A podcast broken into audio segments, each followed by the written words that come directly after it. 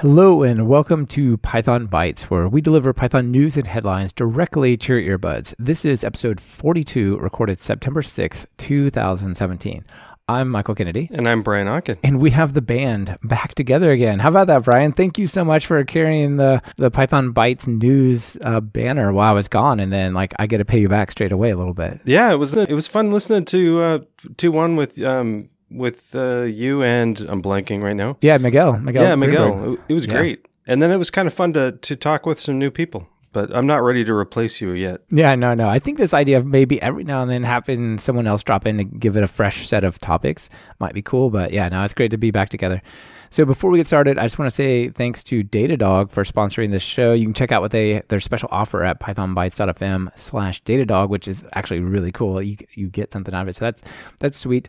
But let's talk about what a couple of the one of the prolific Python developers out there just in one week what he's been up to. Yeah, I think it was the last week. Uh, Kenneth Reitz has been very prolific, and it's I don't know if he's uh, he's got insomnia and he's not sleeping lately, but um, he's put out a bunch of stuff recently, and instead of spreading it out entirely for our entire episode, we're just gonna lump it all together. This basically could be an entire episode. Yeah, it could, but you know. That would be wrong. That would be wrong. So first off, I think this is cool. So if you're a Mac user, uh, you maybe you use Homebrew to install stuff, and and one of the things he's put together is Homebrew Pythons, which is a tap. I didn't know there was a thing called Homebrew taps, but uh, it's a way to you can get all Python 2.5 through 3.6 installed easily uh, with just a couple command lines. Yeah, it's beautiful. You just basically register Kenneth's tap and then you just say brew install python dash 3.6 or 2.7 or whatever. I really like brew and I've been starting to use it more and more for my Mac. The next time I set up a fresh operating system, which seems to be about like yearly, I get frustrated and format the thing. So next time I'm going to just brew install as much as I can, like MongoDB, Python, um, Node.js, all the things that you need. It, it's beautiful. Yeah. Okay. Well, moving on. Next up, uh, we've got request requests threads, which is a um, I think it's something built on top of requests that uses Twisted's deferred objects as a return object for requests, and so you can use it with either async and await or with Twisted to have uh, asynchronous uh, reading through requests easily. Yeah, it's really, really cool. So basically, you create this async session and you just say await session.get. So you have actually two ways. You can do async await Python 3.6 style, which is really cool, or you can use Twisted's uh, deferreds, which work in basically every version of Python. So you actually can can pick, and it's it's really, really cool. So I, I'm looking forward to seeing that rock, and it basically looks like the last activity on everything was a couple days ago. So yeah, this is this is kind of new. It's kind of cool. And also, before we move on, I really enjoyed your uh, you interviewed somebody about Twisted recently. Oh yeah, yeah, that was Glyph. That was the most recent episode that's out, but probably not, not by the time. That was 127 on Talk Python. Thanks. Yeah, he he's doing amazing stuff, and so that kind of riffs on this as well for sure. Okay, now thinking about uh, instead of threads, you might want to just have a background task, and uh, Kenneth has that too. He's got a a repo called background, which just runs stuff in the background. Yeah, it's beautiful. You basically put like uh, a decorator on a function, and then it becomes this async background thing that you just kick off, like fire and forget style. It's, it's really really cool. Like you can do it for CLIs, you can do it for web apps. I use this in the Talk Python training site. This type of stuff. I don't use this because it's new, but like when I first built it and you know made, gave it the capability to like email thousands of people an update. It turns out that that's really bad to do in a serial way on the main thread. So you got to kick that kind of stuff off to background threads or, or uh, things like Celery, and this is a really cool way to do it. I know that there's Celery and other things, but having some simple way to just ease into multi-process programming, and it's really hardly any code at all. Right? There's no extra service. It just runs in process. It's simple and easy. Yeah. Last up from Kenneth, although I'm sure I'm missing something that he's been doing recently, is um, setup.py for humans. And uh, this isn't something you run. It's just uh, he's got a repo that's um, an example uh, setup file, which he directly off of it. This repo exists to provide an example setup.py file that can be used to bootstrap your next Python project. It includes some advanced patterns and best practices, as well as some commented out nice to haves. And it had a quick look through it and it looks actually I like it. Yeah. So get out there and make that module package, right? Very, very cool. Okay. And so, Kenneth, either slow down or we're going to have to have another podcast just to talk about your stuff. and he has his own podcast, which is uh, uh, pretty long form. So maybe he covers this stuff there as well. Yeah, maybe. Uh, I'm not sure, but yeah, definitely. All right. Uh, so up next is a really positive thing, but it sounds kind of negative. I want to talk about the Python death clock. Dun dun dun. Yeah. dun dun dun. so I'm over here on pythonclock.org and it says Python 2.7 will retire in two years, seven months, five days, seven hours, 33 minutes, and 35 seconds. So that's that's pretty neat, right? So here's this clock that's just a running animated countdown till the 2020 timeframe when Python 2.7 is going to be no longer maintained when it goes out of support and things like that. Yeah, so this is the get it's counting to what a best guess for when PyCon in 2020 is? Yeah, isn't that interesting? There's no when they said they're going to retire Python 2.7, they didn't say we're going to retire it on June 1st, 2020 or we're going to retire it on December 31st, 2020. It's just you know, within that year, kind of. So there's a couple interesting things here. This guy's like, all right, so when would be the ideal date to retire this? It would be PyCon 2020, of course.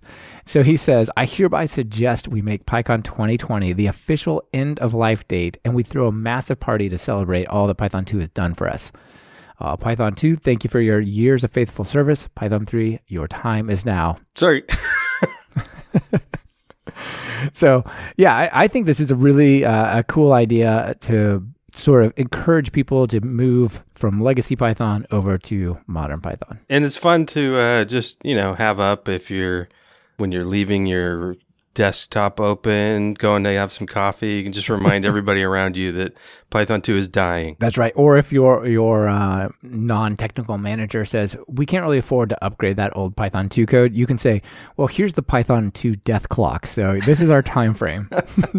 this is an upper bound for when we should get to this." Yeah. So this other one that you want to talk about is pretty interesting. It's it's kind of a design pattern almost a pushback on some some of the more intense design patterns i would say. Yeah so one of the things that i always push i i don't always but i my red flag goes up when everybody whenever anybody follows something dogmatically like just this is a best practice follow it or else. I don't i don't like that. This is a uh, article called small functions considered harmful and it just takes a look it takes a look at um, there's a quote from here general programming advice doled out invariably seems to extol the elegance and efficacy of small functions. And i have seen i have seen that like this the author has to an extreme where sometimes people will go to the point where they're writing very small functions like one line functions and that are, and i think that's okay for some cases like complicated math maybe it makes sense but small functions that are only used in one place, it, it actually doesn't help. And so there's, she goes through and talks about quite a few problems with small functions, including like just making your. Uh, there's a lot of fun- things that she talks about, but I think that just makes it code harder to read uh, to me, and especially to newcomers. One thing I didn't think about was if you're using classes a lot, adding more class functions just uh, it kind of uh, litters up your class namespace, your interface, so you um, it's harder to tell what the class is supposed to be doing. Yeah, I mean you almost you almost got to go to the the level of like using double underscores to make that stuff not show up, right? Yeah, right. Sort sort of hide it. So okay, these are the internal things. These are little stuff I broke it into. I have mixed feelings about this. I am sympathetic to what Cindy says. I feel like she has a really good point, and certainly some of these like dry principles, some of the design patterns taken too much to an extreme are really painful. Like I would say one of the hardest applications I've ever worked on is this like 50 to 100,000 lines of code that was just fully abstract everything, design pattern this, dependency injection that, and just every time I wanted to do something like where does this live? How can I tell what it does? I know like somehow it's assembled at runtime so this thing happens, but like there's so many pieces and patterns contributing to it. It was really, really not good. And I think that's what she's kind of riffing on. But I also think there's, it doesn't hurt to necessarily encourage people to write small functions, but if they get too small, it is certainly a problem. My my rule of thumb that I, I use is: Does the function need documentation to tell what it does? If it does, it's probably wrong. now that that doesn't necessarily apply to like it's an API in a public package and you've never seen it, right? But in your own code, like do you need comments to tell you what that function does, or does a short, simple name tell you what it does? Like that I feel like anytime I'm about to write a comment, and Martin Fowler, I think it's Martin Fowler, has a really interesting way of talking about comments. He says comments are deodorant for bad code. so I feel like if I'm about to write a comment about a function, I'm like, oh, this probably just should be rewritten so it's really clear what it does. It's certainly attention, but I, I guess maybe the warning is don't take it too much to the extreme. It makes it at least as bad or as bad. And um, I want to w- touch on one more thing uh, because I've been thinking about agile and agility a lot lately, especially with refactoring code. And one of the comments she brings up is um, that breaking up your code into small pieces can create premature abstractions. So you're breaking it up into multiple pieces and that makes it harder to it might make it harder to refactor once you completely understand the problem space. So i think i think the the time to break up things is after you've completely mostly solved the problem and you're just uh, making it maintainable for the future. Yeah that's an interesting point. Like once you fully understand and have solved the problem like apply some refactoring tooling or yeah. concepts against it and then it's it's more much more likely to be stable and you got the, the big picture and then then you break it up sure i agree Nice. You know what I've been thinking about lately? What? Datadog. Oh yeah. yeah, so Datadog, they're sponsoring this episode. Thank you guys. What they do is basically they let you have an entire view of your entire system, not just your application. So you got your Python code, but maybe your Python code is running on a web server, it's built on Flask, it's talking to MongoDB, it's hosted on a set of scaled out Ubuntu servers or running Nginx and uWSGI. You can actually integrate Datadog into all those things that I've mentioned and get an entire like view of how your overall system, those things all taken as a whole work, not just like you know logs or performance monitoring for your python app which is pretty awesome if you have a big distributed system. Yeah. Yeah. So uh, they actually uh, have a cool little tutorial you can take at pythonbytes.fm slash datadog and it takes just a few minutes and they'll even send you a cool datadog t-shirt if you do the tutorial. So check it out at pythonbytes.fm slash datadog it helps support the show. Yeah. Yeah. If I do the tutorial, can I get a t-shirt even? You can get a t-shirt. I don't think you've been excluded. Okay, great. Awesome. Yeah, we could both go get a t-shirt. Awesome. so uh, we talked about the death clock a little bit. Let's talk about more sugar, less of a stick type of a thing to encourage people to use modern Python. I ran across this site. I, I can't remember where I found it, but it, it's really cool. It's called Why Python 3. And what it is, is if you pull it up, there's a simple little code sample of some Python 3 feature that's awesome that you can't use.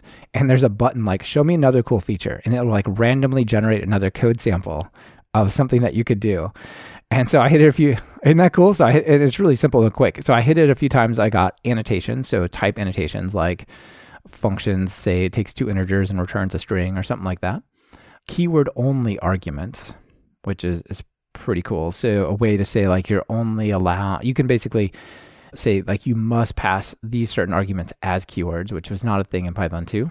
Yield from for basically consuming generators and turning them into generators, enums, and a bunch more. You can sit there and keep clicking, give me another random sample.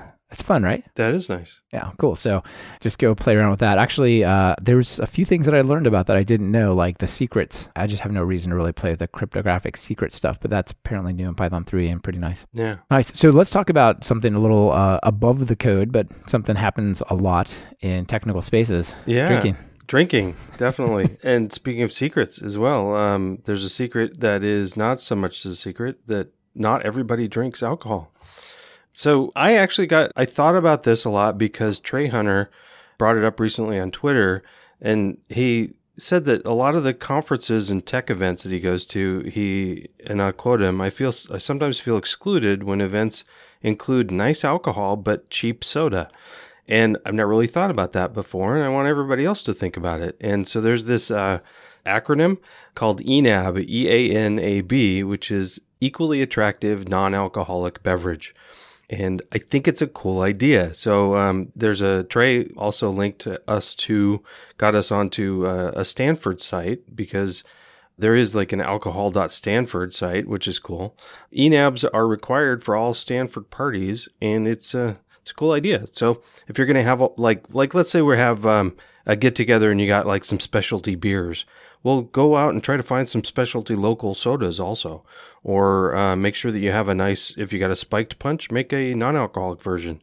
And then uh, the Stanford site also has quite a few mocktail recipes that look easy and delicious. Yeah, that, that's cool. And it, those are pretty easy to do, right? Like here in Portland, I know we have a bunch of like locally brewed root beers, for example, and, and things like that. Yeah. So, yeah. Hot lip sodas. Yum. Yeah, hot lip sodas. Those are really nice and not alcoholic unless you spike them. And I think most events now think about having non alcoholic stuff too, but it's the equally attractive part of make right. sure that you're not getting cheap stuff if you're going all out on the alcohol. So. You could have either that really cool minty cocktail or RC Cola. Yeah. And if you're in the Portland area and you are serving cocktails, let me know and I'll show up. Yeah, yeah. Exactly. I'll, I'll be there with you guys. Yeah. Awesome. So there's probably a theme. I don't know. Maybe I was just in a particular mood today or something because I've kind of chosen related type of topics. But we've touched a few times on the popularity of Python and I keep coming back to this, not just to like be a cheerleader and rah, rah, rah, things are great, but you know, people bet their careers, at least short term, on studying certain technologies and pursuing one thing over the other, show Node.js over, you know, Python and web apps or, or something like this, right? So there's a really interesting article from Stack Overflow. And Stack Overflow, I think, is killing it in terms of deep insight into the developer community. And the title is not so bad here. It's the incredible growth of Python. How about that? Yeah, this is actually a fascinating article, so I'm glad that you brought it up. Yeah, so I, I just it came out today, like just a few hours ago. I'm like, we have to cover this today. So the idea is they recently wrote. This is not this article. Previously, they wrote an article exploring how wealthy countries, those that are defined by high as high income countries by the World Bank, tend to visit a slightly different set of technologies than the counterpart of developers in the world. And they said, well, if we actually look at that set, the largest difference we saw was among Python programmers and the Python programming language. And in high countries, Python is even more popular, more extreme in its popularity than things like Stack Overflow Trends, Google Trends, and other Python, uh, other language rankings would make it out to be. So they basically said in this article, we're going to make a case that Python has a solid claim to being the fastest growing pro- major programming language, period.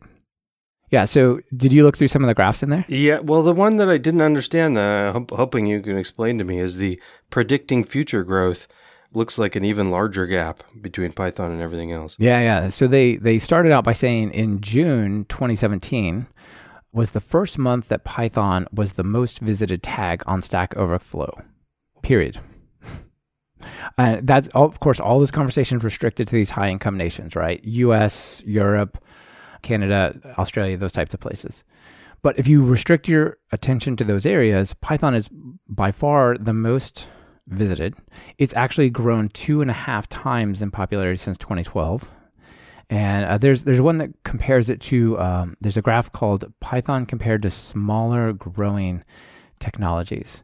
But what was the first one? You asked me about which one? Looking at future growth. Oh, right, right. The prediction of future growth. So they said, look, if we're going to look at these graphs over from 2012 until now. And then the guy who wrote this article is actually a data scientist. And he said he used to do a little Python, but he only does R. So he doesn't really have much of a horse in this race. But he said, let's apply statistical modeling to the growth curve out to 2020. And if you look at that, it's just like crazy. So they say, well, maybe there's going to be a back and forth with Java as students go back to school this month and they're going to look up issues for their homework because Java's taught a lot of the first year computer science. I said, but if you follow this trend, it's like it's domination. It's basically what he said.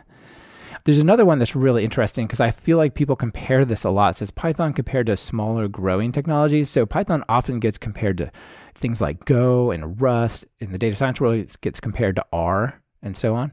And there's a graph showing it just like 10, 20 times more popular and steeper growth curves than all those languages, which I think is really interesting because people people kind of see these shiny new languages and go, "Oh my gosh, this is I should just abandon Python and go write Go or whatever." And that may be true for some particular case, but not in general. Yeah, and some of the the strong languages that we have been around for a while, like uh, PHP, C++, Java. It's interesting to see that the those charts are they've been relatively either relatively flat or slightly declining for the last few years. Yeah, a lot of the the standard well-known ones, the ones you named, right? They're they are definitely slowly, slowly trending down, which is not amazing for them. Yeah. Yeah. So also related, there's another article. I almost covered this one, but in fact, this one was just so so neat and had so much data behind it that I thought I'd rather cover this. But there's another one that says Python overtakes R to become the leader in data science and machine learning platforms. So these are of course related. So I linked to that one in there as well. Yeah. Finally, one one wrap up is this was applied to high income countries. If you applied to countries that are not in that group, they said Python has the exact same growth curve. It's just it's starting at a lower point. So they expect in the future, in a few years, that to also be able to make these kind of statements there. But there's like a lag, and they talk a little bit about that. It's kind of interesting. Yeah, I'll have to go back and read that other article because I don't understand why the difference between different countries. I didn't get a, a good solid answer there either. Okay. Cool. But worth definitely worth checking out. Hey, that's our six, man. So uh, that, that is our six. That was fun. Uh, what's up with you? What's any news? Well, I've been doing a couple things. I've been learning the joyful bit of the decay of online courses and been re-recording some of my online courses sections of them as the web properties they depended upon like web services or something changed their model or went away. So that was fun. But but uh, it's, it's all good to be able to keep that stuff fresh. Also i'm going to PyCascades so this is a new pycon in Vancouver, British Columbia, beautiful place of the world in January 2018. So I already booked my flight and I'm trying to get you to go and you're on the fence, man. Yeah, I, I really want to go. I don't know what my January is going to look like yet, but I should decide soon so I can get a flight. Yeah, you definitely should. Awesome. How about you? What else is new? Well, I just got back from uh, from Germany, and uh, one of the things I did there was uh, I met up with the. Uh, I want to shout out to everybody at the the Munich Python user group that like less than a week's notice decided to come together and hang out with me for an evening, which is like totally awesome and it was a lot of fun. We talked about PyTest, of course, but we talked about quite a few other things as well. Yeah, that's awesome. They were able to put that together on a short notice for you. Yeah, and then something happened just today, and I didn't even know it was going to happen. So the PyTest book I'm now no longer working on. The last beta was beta five, but beta six just came out today, which is the I wasn't involved at all, but it's all the um, copy editing changes. They fixed all my typos. Oh, nice. So the, this stuff has been pushed off to the editors, and they're rolling it back out to the the readers, huh? Yeah, and so um, it's just a there's some magic machine now that turns it into a book, a physical book. So that's does your book have a version number like one point three? 0.7 0.6 no.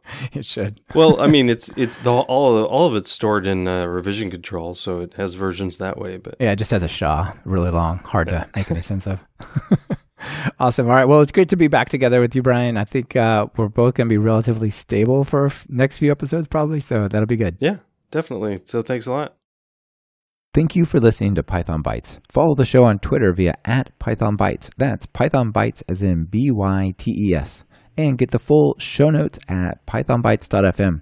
If you have a news item you want featured, just visit pythonbytes.fm and send it our way. We're always on the lookout for sharing something cool.